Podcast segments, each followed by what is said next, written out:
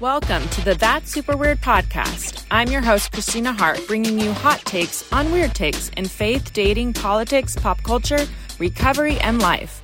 I've joined forces with my co hosts and guests to offer laughter and honest commentary on weekly notable headlines and personal stories that are, well, super weird. Nothing is off the table, including my exes and the story that got me blocked by Dave Ramsey on Twitter. So, let's do this. What up? We have another special Christian Weekend update for you today.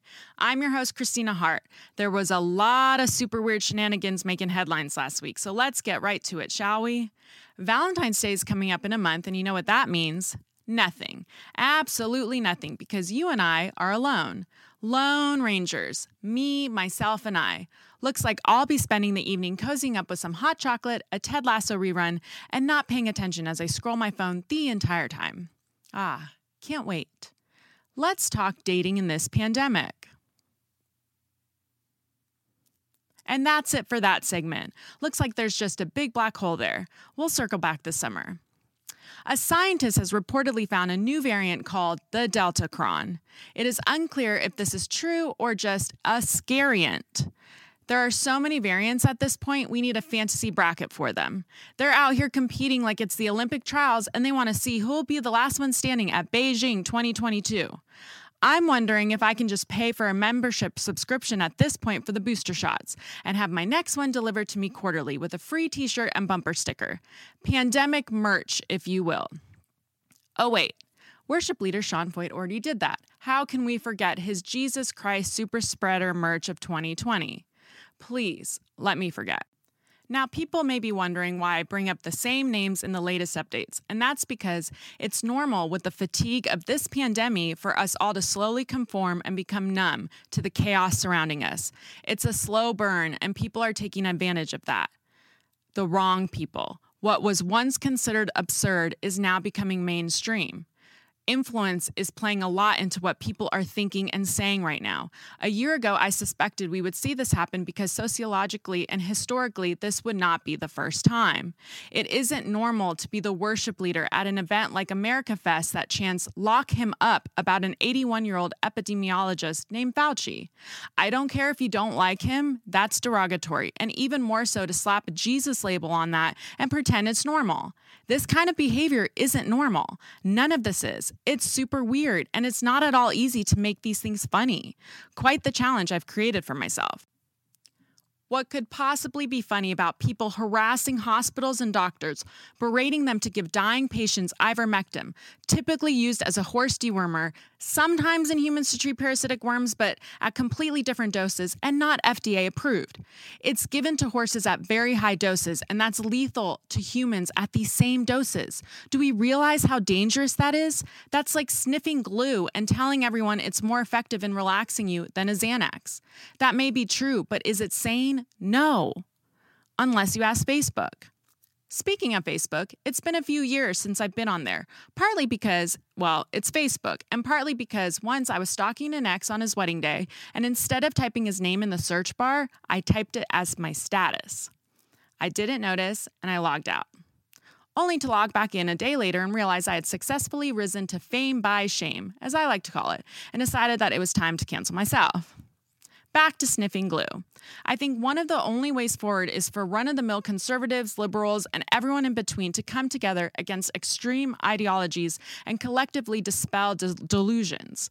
We as humanity can find things in common, one of those being to love our neighbor. What does that even mean? Well, if you see 99 and then you see one, are you willing to leave the crowd to look out for the one? Are we willing to do so when it means costing us comfort? No? Well, maybe that's why Jesus gave us one new commandment over the rest to love one another just as he loved us. If we dedicate our entire lives to that one principle, it's assuredly hard enough to keep us busy enough to stay off Facebook. Speaking of loving our neighbor, Dave Ramsey is in the hot seat yet again, this time making it even onto TMZ. Right there with Pete Davidson and Kim Kardashian. What a time. Ramsey goes on to say that he owns single family home rental properties. Asked about his views on being a Christian and evicting someone, he says that if he raises his rent to market rate, it doesn't make him a bad Christian. He continues, and boy, does he continue. He says that he did not displace that person or people out of that house if they can no longer afford it. The economy did, the market did. The ratio of their income to housing expenses is what displaced him is what he says. Okay, deep breaths. Once again, you ask me why I bring up the same people. And that's because Dave Ramsey may save this, but let me tell you what Jesus said to the rich young ruler who asked him, What good must I do to have eternal life? I say this to myself because it's such a good reminder. Jesus and the man discuss the commandments, the law, and the man saying he's kept all of them. Jesus tells him, If you want to be perfect, Go sell your belongings and give to the poor, and you will have treasure in heaven. Then come and follow me. That's Matthew 19 21. Jesus said a lot of things like this in the Bible. He was not concerned with being the richest man on earth as the way the world understood wealth.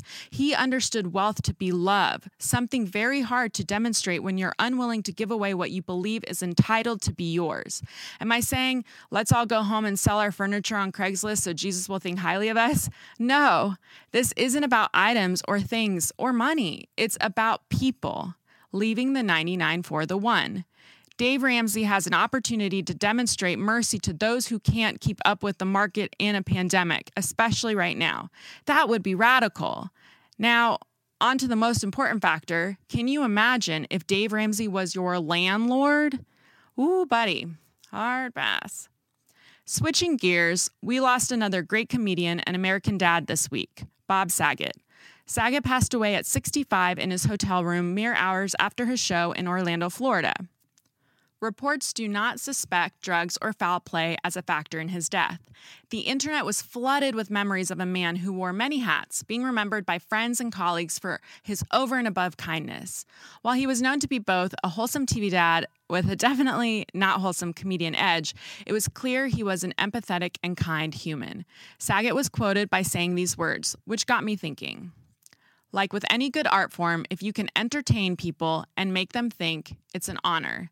It's just an honor to be a comedian. It's true. If I can make us laugh about things that would normally make us all cry, then I have done my job well. These are weird times, and the internet is full of opinions on what to say, what to do, how to do it. I even gave mine as you listened to this episode. But at the end of the day, life is meant to be lived to the fullest, loving each other with everything we got. It doesn't make sense to me to make life harder for people.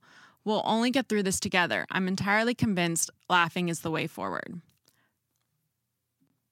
Now, I'm going to do things a little differently this episode, and I'm going to read to you a poem by Maya Angelou. She was a civil rights activist, a poet, a writer, just an all around phenomenal woman. She actually wrote this poem called Phenomenal Woman. Now, I know there's a lot of men who also listen to this podcast, but I think you'll actually really enjoy this. Now, I can't say it as well as she would, but I'm going to sure try. Pretty women wonder where my secret lies. I'm not cute or built to suit a fashion model size, but when I start to tell them, they think I'm telling lies. I say, it's in the reach of my arms, the span of my hips, the stride of my step, the curl of my lips. I'm a woman, phenomenally. Phenomenal woman, that's me. I walk into a room just as cool as you please, and to a man, the fellows stand or fall down on their knees. Then they swarm around me, a hive of honeybees. I say, it's the fire in my eyes and the flash of my teeth the swing in my waist, and the joy in my feet. I'm a woman, phenomenally. Phenomenal woman, that's me. Men themselves have wondered what they see in me. They try so much, but they can't touch my inner mystery. When I try to show them, they say they still can't see. I say it's in the arch of my back, the sun of my smile, the ride of my breasts, the grace of my style. I'm a woman, phenomenally. Phenomenal woman, that's me. Now you understand just why my head's not bowed. I don't shout or jump about or have to talk real loud. When you see me passing, it ought to make you proud. I say it's in the click of my heels, the bend of my hair, the palm of my hand, the need for my care. Cause I'm a woman phenomenally. Phenomenal woman, that's me. It's our turn, baby. Maya didn't say I said that. Maya didn't say that, but I just added that.